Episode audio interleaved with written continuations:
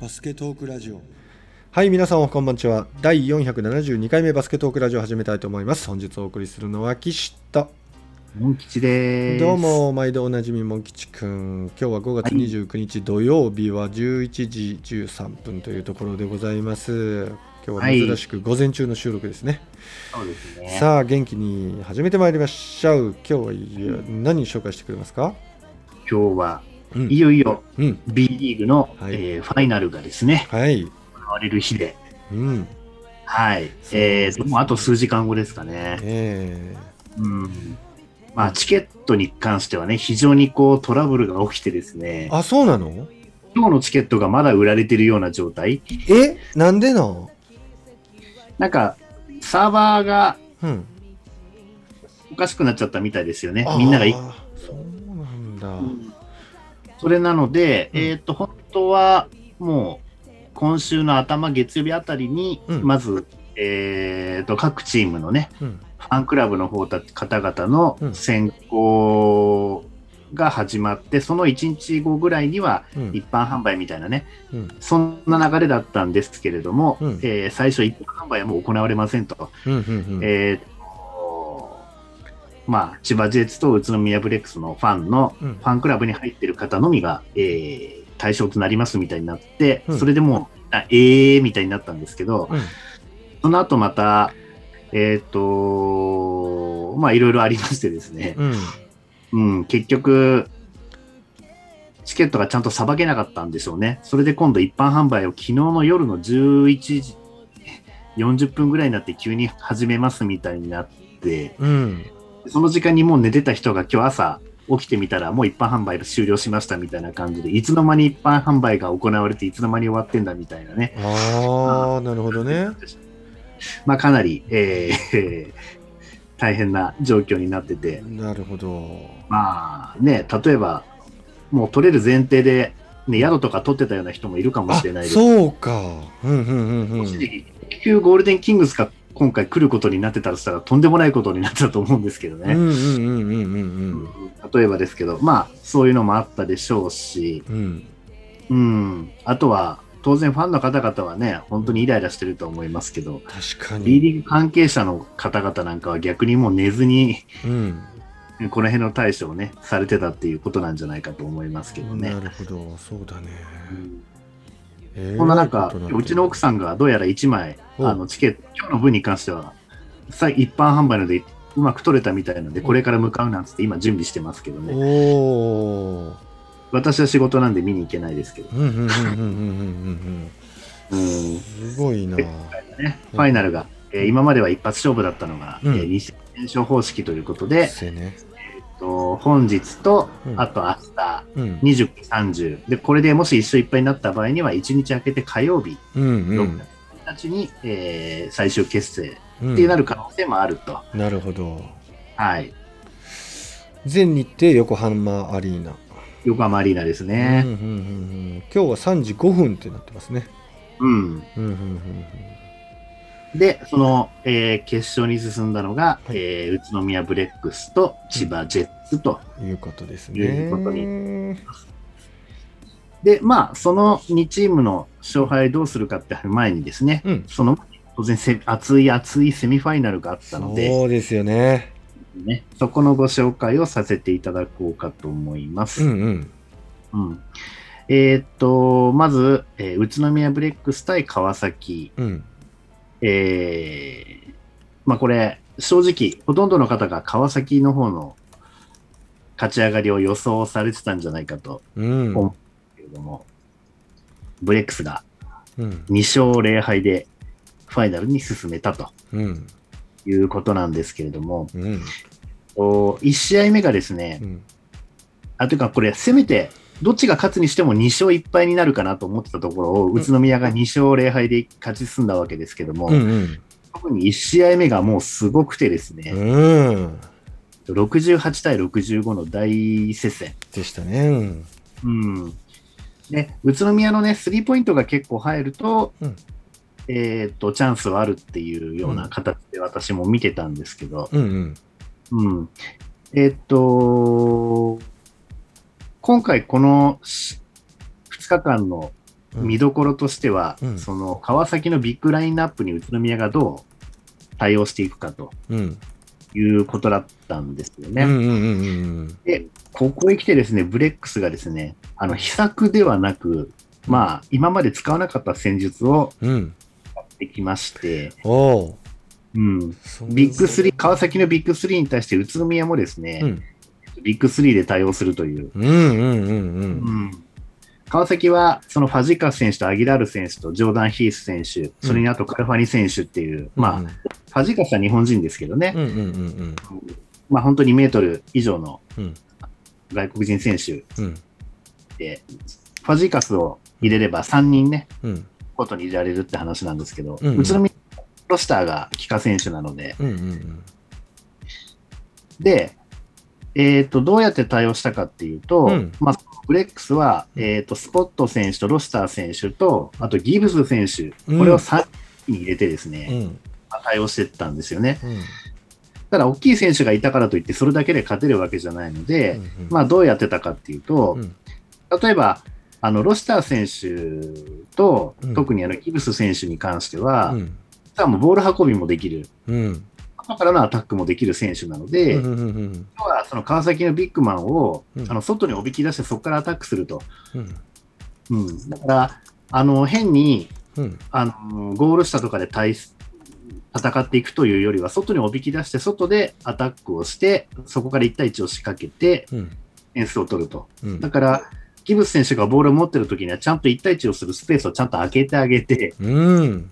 そこから動きの、まあ、そんなに外からの動きの速くないうんその例えばファジーカス選手だったりとかをいきなりそこでドリブルでうん切り返しでこう抜いたりしてそこから一気にアタックするとかですねうん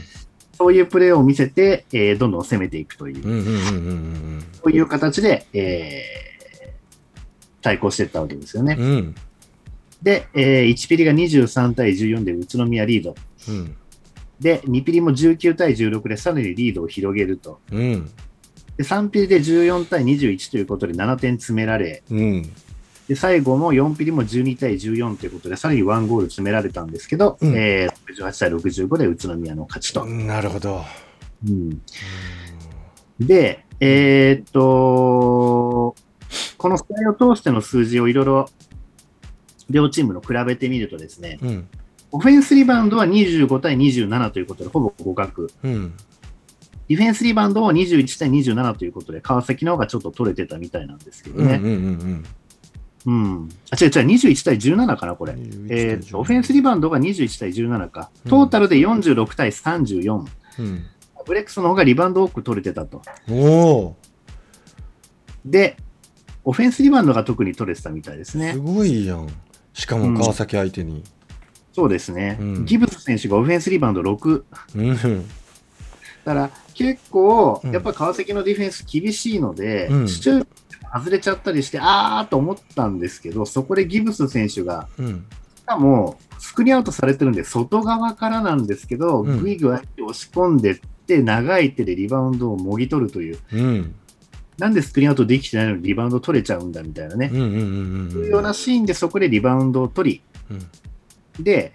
えっとセカンドチャンスポイントっていうのがあるんですけど、うんセカンドチャンスポイントが2チーム比べると19対9ということで、うんブレックスがセカンドチャンスで19点取ってるんですよ、ね。なるほどだからそのオフェンスリバウンドからの得点、うんまあ、取ってそのまま押し込むってパターンもあれば、取ってももうう一一回回攻攻めめ直直し、してこてこここでで決めるパターンもあると思うんですけど、断されました。あら、ごめんなさいごめんなさいちょっとアレクサがしゃ勝手に喋りました申し訳ないおううんまあそういうことですよね。うんうんうんポイント・イン・ザ・ペイントってことで、ゴール下の得点も32と34なので、うんほぼ合格ってう。いうんうんなので、うんえーっと、そうですね、セカンドチャンスポイントでリードしてるのと、うんあとは、えーっと、ターンオーバーからの得点っていうのが18対7ということで、うんブレックスの方が相手のミスからの得点っていうところを確率に点取れているというう、んうん、速攻も11対6なので、うんえーそうね、そういった部分、あとスチールもブレックスの方が11対7で多かったみたいなので、うんそうですね、そういうこうシュートの確率というよりは、うんやはりそのディフェンスの部分というかですうんね、うんうんうんうんまあ、そういう地味な部分を非常にこう頑張って、そこの数字で勝ってたとうんいうことですね。うん、面白い読み取りやね。うん。鍵となってたスリーポイントの確率的には、うん宇都宮が25本打って6本、うん。で川崎は20本打って6本ということで、うんうんまあ、こっちのスリーポイント率もそんなに差はなかったとうん。いうことです。うん、高くはないね、両チームともに。そうですね、そんなに打たせてもらえなかった打ってたこせてともでらえすんかったってことやね。うん、うん、うん、うんで、個人得点としては宇都宮がスコット選手が18点の10リバウンド、うん。うん。で比江島選手が13点で、えースリーポイントが7分の3。うん。でロシター選手がね、リバウンド11のアシスト11。うん。だロシター選手が引きつけてからのパスっていうところでのシュート、うん。うん、そういった部分が多かったんじゃないかと思いますね。なるほど。先ほど言ったギブス選手がオフェンスリバウンド6。うん。で川崎は、えー、とファジーカ選手が23点、うん。スリーポイント2分の0。うん。やっぱね、このね、ファジーカスにスリーポイント取らせな打たせなかったっていうところは、うん大きいかなと思いますようんね。うんうんうんうんうん、リバウンドは11ということで、相変わらず強いですけど、もう一回スタッツ、ファジーカスのスリーポイント言って、打たせなかったっていう。 2分の0、二分の0。うんうんうんうんうん。なるほどあ。と辻選手がスリーポイント4分の3で9点、うわあ、4分の3。だ辻選手にちょっとね、確率よく決められちゃいましたけど、そうだねうんでもね、うん結構よ、辻選手、よくこれ入るなっていうような、うん結構苦しい体勢のスリーだったりしたので、あやあ、っそうなんや。ぱりディフェンスが機能してたのはよくわかりますね。うんうんまあ実際65点に抑えてるって時点で、どう考えてもディフェンスがいいのは明らかなんですけど、そうやね。で、えーっと、そう、ジョーダン・ヒース選手、うんそれからアギール選手、それからニック選手、うんそのこの3人のスリーポイントが0点なんですよね。うーん。うん外国人選手にスリーを決めさせてないと。うんうんうんあとは藤井選手はね、トータルでハッスルしてましたんで、うんえー12点、アシスト5、うん。リバウンドも5なんていう形で、なんかフル回転してるようなうん。本感じ当ですやね。バランスいいし。はい。うん。まあ、こういう中での68対65という、うん。これが1戦目。うんうんさて、2戦目。うんうん。えー、スコア的には96対78ということで、最後一気に離れましたけれどもう、ん。 1ピリ19対14、うん。宇都宮リード。うん。で、2ピリは23対26で、川崎が3点し詰めるとうん。いうことで、前半終わった段階で、だいぶまた接戦の状況だったんですけれども、うん。勝負の3ピリで27対18、おーブレックスが9点離し、うん。最後27対20でまた7点離しというところで、うんえーそれがもう完全勝利というようなう形になりました。ん。なるほど。で、この2試合目はですね、うんえーっと、ここもね、やっぱリバウンドの勝利ですかね。オフェンスリバウンドが14対9、うん。ディフェンスリバウンドが24対う18、ん。まあ、トータルで38対27なんですようん。ねう。んうんアレックスがやっぱリバウンドを勝ってる。それからアシストも23対14。うん。うん。うん。ターンオーバーは10と11なんで、そんなに差はないんですけどね。うんうんうんうん。やっぱリバウンドやね。セカンドチャンスが21と11だから、うんまあやっぱ、うん、リバウンドはやっぱちゃんと取って、うんそこからのセカンドチャンス。うんうんうん2試合目は、うんまあ1試合目同様、そういった部分での頑張りもあるんですけれども、うん。スリーポイントがチームとして33本打って18本、うんうんうんうん川崎24本打って9本、うんうん。要はスリーポイント倍決めてるんですよ。うんうんうんうんうんうん、だからこれが宇都宮が勝つとしたらこれかなっていううん。、なるほど。 2試合目の方はまさにそのパターンで96点っていう、普段もなかなか点数取らないのを、なんとうんディフェンスのいい川崎から取って、うんうん完全に勢いに乗ってファイナルに進んだという感じですようん。ね。なるほど。うんうんうんでこの試合は1試合目にそんなに、うんえー数字としてはあのースタッツ残していない LJ ピーク選手が15点、うんうんうんスリーポイント8分の5、うんでスチール3、うん。大す活躍です。ごいな。うんうんで、ロシター選手が25点、うんスリーポイント3分の2、うん。リバウンド9、アシスト5、すごいね、こっちも。うんうんで、スコット選手が14得点のリバウンド15。うん。すごいってうん、で、ギブス選手も6点でアシスト4ということで。うんうんうんで、逆に川崎は辻選手が13点、スリーポイント6 3、うん。うん。で、えー、ニック・ファジーカスです23点でスリーポイント0。うん。だから2試合通してファジーカスにスリーポイント決めさせてないです。うんうんうんうんうんうん。で、この試合活躍したのが、えっ、と、長谷川匠選手で、えっ、と、9点なんですけど、スリーポイントが3分の3。うんうんうんで、ジョーダン・ヒース選手にスリーポイント1本だけ決められちゃったと。うん。うん。うん。あと、藤井選手は11点。うんまあ、結局最後までこ怖かったのは藤井選手でしたけどね、うんあの1試合目なんかも最後の最後の、あの同点を狙ったスリーポイント、藤井選手にちょっと振り向きざまの苦しいシュートでしたけど、うんルーズボールから、えー打たれてますし、うんうんうん、2試合目なんかはもう藤井選手、最後、足に来てつっちゃってましたからうんね、ああ、そうなの。あと、うん、だうんだからもうそれだけ激しいオフェンス、ディフェンスともにうんうんうんうん。で、やっぱ本当に恐ろしい、熱いゲームやってんな。うんうん恐ろしい選手だなっていうのは、うんうん感じましたけどもね。うん。なるほど。うん。やっぱファンアウト選手した選手も何人かいてですね、うんやっぱり試合の激しさっていうものをすごく物語ってたと思いますね。うんうんうんうんうんうんねこれが、えーまず、えー片方の組み合わせとうん。いうことです。で、次がもう一つの方のカードですね。うん琉球キングス対千葉ジェッツ。うんうんうんまあ、あの、琉球が西の1位なのでね、うんえっと、沖縄の方のホームで、えー行われまして、うん1試合目は、えー85対96で千葉ジェッツの勝ち。うんうん。えーっと、1ピリが17対19、うん2ピリ24対13。もう大接戦ですね。うんうんうんうんで勝負の3ピリで18対31。これやね。うん、ここですね。うんで、最後26対23ということで、最後またちょっと詰めたんですけどもね。うん。で、えーっと、キングスの方はエバンス選手が21.9リバウンド。うん。うん岸本選手がスリーポイント11分の4、アシスト5の16点。うんで、クーリー選手が14点の8リバウンド。うんで逆に千葉は、えー、ダンカン選手が、えー、17点のリバウンド5、うん。富樫選手がスリーポイント1本の9.5アシスト、ギャビン・エドワーズ選手が20点、リバウンド15、そうんのうちオフェンスリバウンドが9、うんうんセバスチャンサイド18点、リバウンド15、うんうんスリーポイントも3分の2、うんでシャノン・ショーター選手が13点の、えー、スリーポイント2本、うん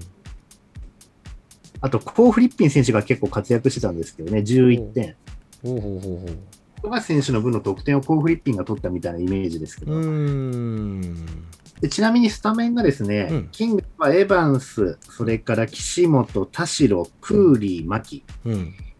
で千葉が、えーダンカン、富樫、それから佐藤拓磨、セバスチャン・サイズ、原修太ということで、うん。実はねギャビン・エドワーズ選手、今、スタメンじゃないんですよね、うーん。あとダンカン選手が今、スタメンになってるんですけれども、なるほど。ただギャビン選手は逆に控えで出てきて20点取って、リバウンド15、オフェンスリバウンド9取ってるという、うんうんうんまあ恐ろしいというか。うん。うん。うん最初は、えーとうんシャノン・ショーター選手をシューターにしつつ、ギャビン選手にインサイドを任せるっていう形で、この2人がスタメン、うん。あとそれにサイドセンスも入るみたいなところもあったんですけど、うん。個人ばかりのラインナップみたいな感じだったんですけど、うん。最近ね、ちょっと、あのー今申し上げたようなスタメンに変わってるんですうよん。ね。うん。うん。うん。うんだから、ショーター選手とギャビン選手をセットで出すってパターンが多いみたいですね。うんだからぎただ逆にギャビン選手ね、ここのところ、ファールアウトと、ファールトラブルが多いんですよ。うん。うん。もしかしたらそれも理由で控えに回してるのかもしれないし、うん。もしかしたらそのダンカン選手の方がマッチしてるっていうふうに今見て使ってるのかちょっとわかんないですけどね。うん。うん。うん。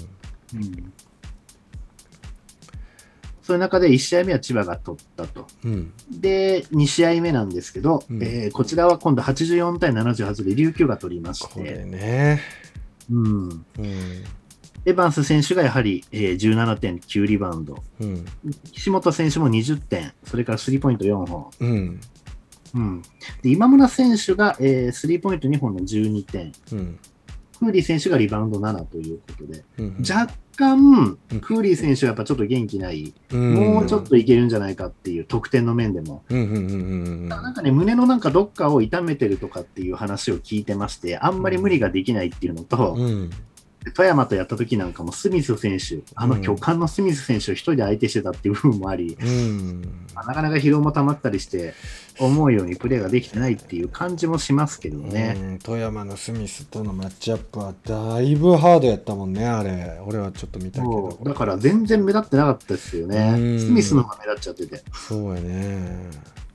ただ、元気がいいのは岸本選手ですうんうね。んうんうんまあ、波里選手と岸本選手、どっちをスタートで使うべきかっていうのはね、うんいろんなファンの方が、もし自分がコーチだったらってなれば迷うところだと思うんでうんすうけんど、うんうんここのところは岸本選手がずっとスタートで出ていて、うん非常に調子がいいんですようんうね。んうん確かにうんで、えーと、キングスが勝ったこの試合は、リバウンドが46対34で、やっぱキングスの方がリバウンドもいいし、ううんんっていうところなんですよね。うんうんうんうんで、千葉の方が、えー、富樫選手が18点、シャノン・ショータ14点、うんギャビン選手15 13点、うんうんサイズ選手11点ということで、まあ、外国人選手の得点がうまくばらけててですね、うんなかなかポイントが抑えづらいってところあったかもしれないですけど、うんキングスがやっぱり78点に抑えたっていうのが大きいですかね。うんこのう試合んうんすごい修正して頑張ったんだと思います。そうですねうんうんうんうんでいよいよ3日目にずれ込んで、えーはい5月が、えー最終戦ですが、うんここが71対89で千葉ジェッツの勝ちとう。んこれは正直もうちょっとキングス2日目で力を使い果たした的なところがあるのかなと。うんこの象徴として岸本選手2日連続で16点、20点取ってた中で、うん3試合目は6点、 6点スリーポイントは9本打って0、わあうん2試合連続で17点だ、21点だって取ってた、えーエヴァンス選手も11点、リバウンドも4、うんうんうんまあ、最後の試合はクーリー選手が19点で10リバウンドってことで、まあ頑張ってましたけうどんうんね、うんうんうんただ試合通してのリバウンド数も33対48で、ジェッツの方が15本も多く取ってますし、うんうんそうですね。うんで、千葉の方はダンカン選手が10点、富樫選手が7点、うんコー・フリッピン選手が11点、ショーター選手17点、ギャビン選手14点、サイズ選手12点、原選手12点ってことで、うんやっぱ全体的に点を取ってくるっていう、そうねうん、まあ、そんなところですようね。んうんということで、千葉が勝ってファイナルに進んだということなるでほ、どまあ、試合のコンディション的なところとしては宇都宮有利といううんうんうんうんところでしょうけれどもね、うんうんショーター選手最後良かったみたいねそうですね、ショーター選手、実はね、調子いいんですよ、シュートの率も非常に高いし、うんうんうんうんやっぱりダンカン選手とサイズ選手のコンビを、うんえーどっちかというとスタートでは使っているとうんうんうんいうことで、うんなんでなのかなっていう理由がよくわかんないですね。うんうんダンカン選手とサイズ選手のコンビの方が、うんまあ、調子がいいからなのか、うんうん、ショーター選手はすごくいいけど、ギャビン選手のファールアウトとかいろいろ考えたときに、シうんうんョーター選手を使うのをどっちかというと途中からっていうふうに変えてるのかう、んうんうんうんうんうん、やっぱちょ調と子のいい選手をこうスタートで使うんじゃなくて流れを変えるようなところで投入するっていう考え方で言うとわざと置いてるんだろうなと思ったりそれで言うとキングスのえーと誰やったっけね岸本選手がスタートで出てて波里選手で流れを変えるっていうところも言えるんじゃないかなと思ったりしますけどそねこだけで見るとそうなんですけど、うんでも千葉って帰化選手がギャビンじゃないですか、うーんなるほど選手をスタートで使っていかないっていうこと自体もちょっともったいないなってっていうふうに考えたときに、うんやっぱギャビン選手のファールトラブルってことを考えて、確まかあ、にショート選手のシュート率は高いけど、うっんていうような考えもあるような気もしますね。なるほどですねうん、だからギャビン選手を使わずにショーター選手入れちゃうと、うん結局ショーター選手だともう一人ダンカン選手とかサイズ選手っていうふうになっちゃうので、うんうんうんうんあのサイズ的にリバウンドが取りにくくなるんですよね。そういうことや。うんうんうんうんだからショーター選手入れるときは、やっぱギャビン選手入れるときじゃないと、うん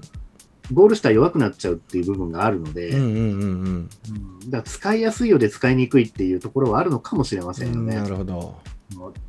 彼自身が使いにくいというよりは、そのフロアバランス的な部分うとして、んうん、チーム事情的にね。そうなんですよ。日本人ビッグマンが、ちょっとやっぱりギャビン選手と比較すると、ちょっとレベル落ちちゃうので、うんうんうんうん。うん、っていうところを考えてってところなんじゃないかなと、深く考えるとそんな気もします。なるほど。うん、だから、宇都宮と千葉がね、今日から当たるわけですけど、ギャビン選手がファール的なところで結構トラブルが起きちゃったりすると、うん、うシんョッター選手も使えなくなる、使いづらくなる。うんうんうんだから逆にブレックスはそういうふうに追い込むと、チャンスが広がるでしょうし、うん調子のいいショーター選手も試合にあまり使えなくなってくるっていう部分ではね。うんうんうんうんでも逆にスタートで出てるサイズ選手とダンカン選手が非常に調子がいいと、うんそういったこと関係なくゲームを進めていけるのうん。で、そうだね。うんだからサイズ選手はまあ基本的には得点を量産するというよりいつも10点ぐらいっていうのが多いんでね、うん。うん、どっちかというとやっぱダンカン選手が20点とか取ったりすると結構千葉今日は強いんじゃないかなって感じはしますけどね。うんうんうんダンカン選手が逆に潰されちゃったり、あまり点取れないような状況だと、うん。うんうん、まあ、ブレックス的にはやりやすいかもしれないですね。うん。でダンカン選手ね、やっぱりどっからでも来れる選手なので、うん。なんかやっぱ攻める、守る側からしてもですうね、ん。守りにくいと思うんですようんうね。んうんこうゴール下強いし、うんうんでやっぱりこの選手がゴリゴリ来るもんだから、やっぱフリースロー打ってる本数自体も非常に多いチームなんですよ、ジェッツ。うんうんうんうん、でブレックスの場合、同じような攻め方してもフリースロー率があんま良くないので、うんうんうん、だからやっぱこういう選手が相手にいられると、ちょっとやりにくいっていうのはあるかもしれないですね。うん、オフェンスともディフェンスともにゴール下強いタイプなので。うんうんっていうところですね。はい。まあ、ただ、私の予想としては、えーブレックスが2勝0敗で、えー明日には優勝を決めるんじゃないかなと予想を勝手にしてはおりますが、なるでこれね、今のところ、うん今シーズンの対戦成績なんですけど、ほど。うんうん。 3勝1敗なんですよ。三勝一敗。うん、う 4, ん4試合やってて、うんうんうんで宇都宮の3勝1敗なんですよ。うんうんうんで、これ数字出すと面白いんですけど、平均得点は81.3、うんで千葉は89点なんです。うん。平均失点は70.9が宇都宮、76.1が千葉なんですよ。うんうんうんだから、まあ、本当に矛盾みたいなところもあるんですけれどもうね。んうんうん。だから平均得点としては、もう60点台とか70点台の試合とかになると、うん完全に宇都宮のペースですけど、うん80点以上お互いが取り合うような試合のペースになると、うんどう考えても千葉のペースっていうことになるとは思いますので、うんうんうんハーフタイムまでの前半の得点をやっぱりですね、うんあの40点以内に抑えるっていうことが、ポイントになってくるね。うん40点以内に抑えるのか分かんないですけどね、うんでも例えば宇都宮は川崎を前半30点に抑えてるんですよ。うんうんうんだからそういうディフェンスができたらもう完全に宇都宮ペースですよね。うんうんうんうんうんていうか40、45点以内か、45点以内にうん前半抑えられれば、まあ、宇都宮のペースかなと。うんうんうんうんうん点の取り合いやっちゃだめですね、宇都宮はう多んうん分。うんうんうんまあ数字で面白いねそれ。っていうとこですね。いや、私もなんかここで何喋ろうかなと思ったんですけど、うんうんえっと、結構 B リーグのホームページ見るとね、うんこうお互いのリバウンド数だとか、うんビゲストリードなんていうのも載ってたりとか、うんスチール数、ブロックショット数、うん両チームが出てくるんですけどうね、んうんうん今の見てたときに、勝負の分かれ目になりそうな数字とか、うんなかなか普段ゲームだけぼーっと見てると気づかないところで、実は数字の差がすごくついてるとこないかななんて思って見てみると、うん今さっきお話しさせていただいたようなところがちょっと見えてくると面白い。いうことなんですようね。んうん、今、アナリストの方々が結構増えてきてますけどねうんう、んうんその理由がなんか分かるような気がします。うんうんうんうんアナリストの方々はこんな単純なことを出してるわけじゃないでしょうけども、そうですね。まあ、もうツイッターとか見てるとね、うん試合は3時からですけど、もう会場着いただなんだっていうね、ああ盛り上がってるね。うちもな、自転車で行けるぐらいの距離なんですけどね、うん横浜アリーナ、今日は行けない。。今日はそして明日チケット取れてない、完売。。うんうんうん私、今年ね、まあ、こんなコロナ禍で宇都宮に行ける回数なんてそんなないかなと思ったんで、うんうん。フレックスのね、ファンクラブ入ってなかったんですよ。ああまさかこんなとこでファンクラブ入ってる 特典が。いや、それは先行販売になるのは分かってたんですけどね、うんうんうん販売なしになるとは思わなかったんいで、やほんまやなやられた気分ですけどね。これはちょっと苦情も来るやろねで、このさらにね、ファンを怒らせたのが、うんあの、い無料会員っていうのもあるんですよ。うんただなんか普段はそういうメールだけが来るとかね、うんうんなんか案内のメールとか、うそうんいうお知らせが来たりする程度の、それもうん今回、んあのファンクラブの会に含まれてたそうなんですよ。ああなるほどうんうんうんうんうんお金払ってる人たちとそうじゃない人がね、うん一緒にされちゃうっていうところはちょっとね、うんうんなるかなとは思いますが、ほどうんまたこのファイナルの後にですね、うんぜひ収録でまたファイそナうルやのねお話をしたいなと。ぜひぜひ解説モン吉の数字による解説が的中しているのかどうかこの辺を検証してまいりたいと思いますどうなるでしょううね。んさてそしてうん。えーっと女子の 3x3 が頑張ってるね、そうですね、すごいですね。うん、この辺をちょっと知ってる範囲で教えてもらって、あとデータなんかはこちらで出てくると思うので、うんそ。の辺ちょっと支えていくのでちょっと説明してもらってもいいですか出たんえっとデータはこっちである程度持ってるんではい。いモン吉が知ってる範囲でや、実は仕組みは全然分かってないんですけど、おうおう今の段階であと2勝するとオリンピックのね、うんその枠を獲得できるっていう、うんうんうんいわゆる最終予選に出てるような感じですよね。そうなんよそうなんよえっとプでール ABCD があって、日本はプール B に入ってますうん。でこのプール B のユニット中身はイラン日本ウクライナ、うんオーストラリア、タイということになってて、えっとやっぱここで B の中でやっぱ強いんじゃないかなと目されるのはウクライナオーストラリアうん。うん。ここはちょっと難しいのかなと思ったりしながら、えーまあ、始まったわけなんですけど、うん。うん。うん。えーっと、これね、ちょっと順序が僕はっきり分かんないんですけど、どういう順序で試合されていったのか分かんないんですけど、はい。えーっと、日本対イラン、うん。これ22対4。このディフェンス半端ないですね。そう、日本が、まあ、ぶっちぎってます、ここ。それから、えーっと、日本対ウクライナ、うん。これが20対17。うん。ウクライナのなんか選手のコメント見てるとフィジカルでかかったみたいですね。でリバウンド全員結構取り上げられたようです。こう、ポジションの差がないような、みんな大きい選手たちですよね、きっとね、うんうんうんオーストラリアとかみたいにね。そううん。で問題のオーストラリア21対15うん。日本それからタイ21対6うん。で全勝してます。あの、動画とかでところどころのプレーは上がってますけど、うんうんやっぱりね、うんまず、篠崎選手のあの足の動きがすごい。うんうんうんディフェンスの時の。うんうんうんうんうんあんなディフェンスされたら、そりゃあね、4点や6点に抑えられるだろうなっていう感じはします。うんうんうんやっぱ5対5だと見れない、あまりよく見られないプレーっていうのがたくさん見れるのが大きいですうんね。そうやんね。なんかすごくこう、うん出ますよねう。んうんうんうんうんやっぱすごいなと思ったのが、ステファニー選手。うんうんうんうん、マウリ・ステファニー選手、あの結構上の方からドリブルで抜いて、カットインして、そのまま決めたりってプレーが結構できるんだと思って、うんうんうんうんうん5対5見てるとね、ゴール下とか、せやねピンんトのプレーが多いからう、ん、うんゲームの中でねなかなかまああるんだろうけどなかなかゲームを通してそのシーンを探すっていうのは難しいと思うんですけどこの 3x3 のいいところはそういうシーンが見やすいというかそうですようね。ん1対1のシーンなんかすごく見やすくていいんじゃないかなと思いました。うんうんそうですね。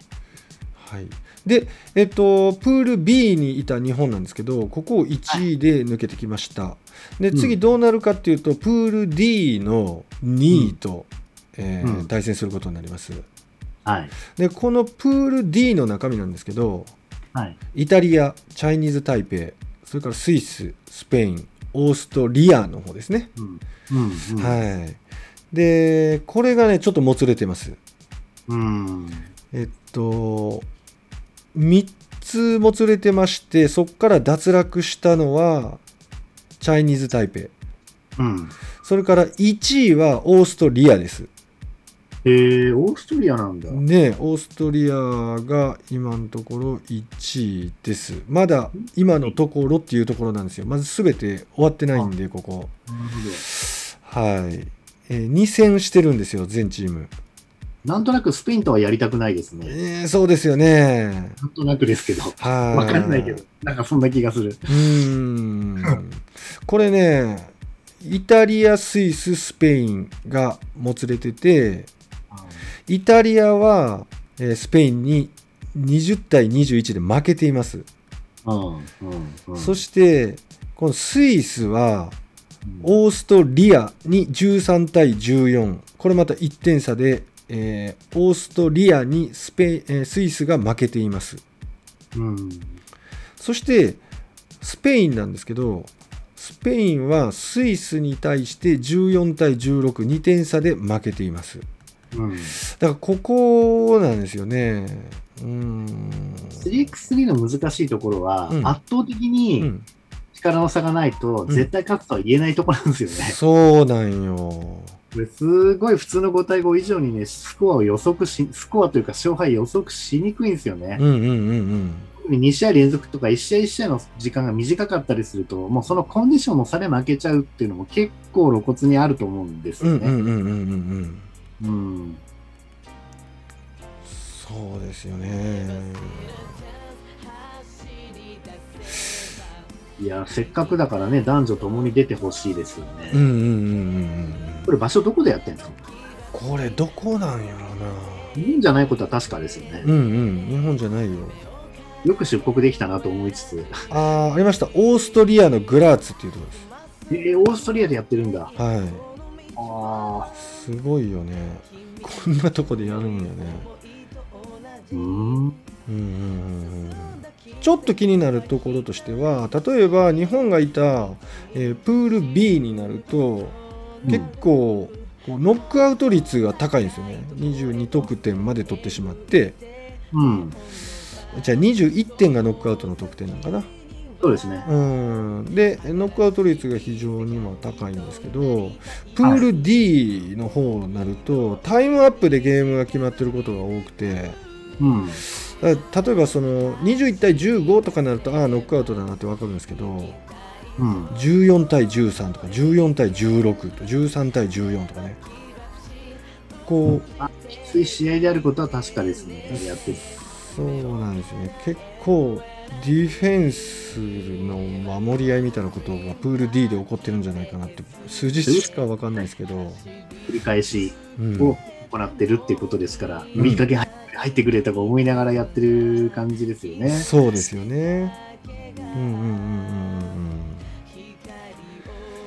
まあそんなことになっておりまして、ちょっとこの FIBA3x3 オリンピック予選2021注目でございます、そうですうね。んグループラウンドが終了しています。日本のところだけね、えっとんだけというか、日本のプール B は終了して、えー決勝トーナメントというところです。そうですうんね。うんうんうん。快進ただ撃。フリーじゃないですけど、うん。女子といえばうん、ちょっと、まあ、びっくりな遺跡があって、おお。やっぱ激しくなりましたね。今まではこう遺跡がタブーとされてた中で、うん今は結構じゃんじゃん、うんうんうんこういうのが出てきてますけど、うん。うんうんうんうん。 DX の宮沢選手が地元神奈川に戻ってくるような感じで富士通に移籍ということでおお、そうなんだ。うで JX だと中村由美香選手も富士通なので、うんうん JX から富士通に行った選手が2人今回出たことになりますね、んうんうんうんうんうんうん。なるほど。で女子の代表戦が、えー、と国際強化試合っていうのが横浜武道館っていうところで、うん今度6月に行われるんですようん。ポルトガル代表との試合っていうおお。木土日だったかな日程的に金土日だったか忘れましたけど、うんうんうん6月3週目ぐらいかなうん。そこで私一回行ってきます。おおこれは日曜日、ポルトガル戦に、はい、レポってもらいましチケょット取りました。フう。うんうんうんァイナル取れなかったんで、 うんうんいやそっちの方のチケット取るかと思っなるほど。て取りました。いいですね。まあ楽しみです。今日はこんなとこですかね。はい。了解でございます。さて、えー皆さんも472回目のバスケットオークラジオを楽しんでいただけましたでしょうか本日お送りしましたのは岸と。日でした。 See you next time. バイバイ。はい。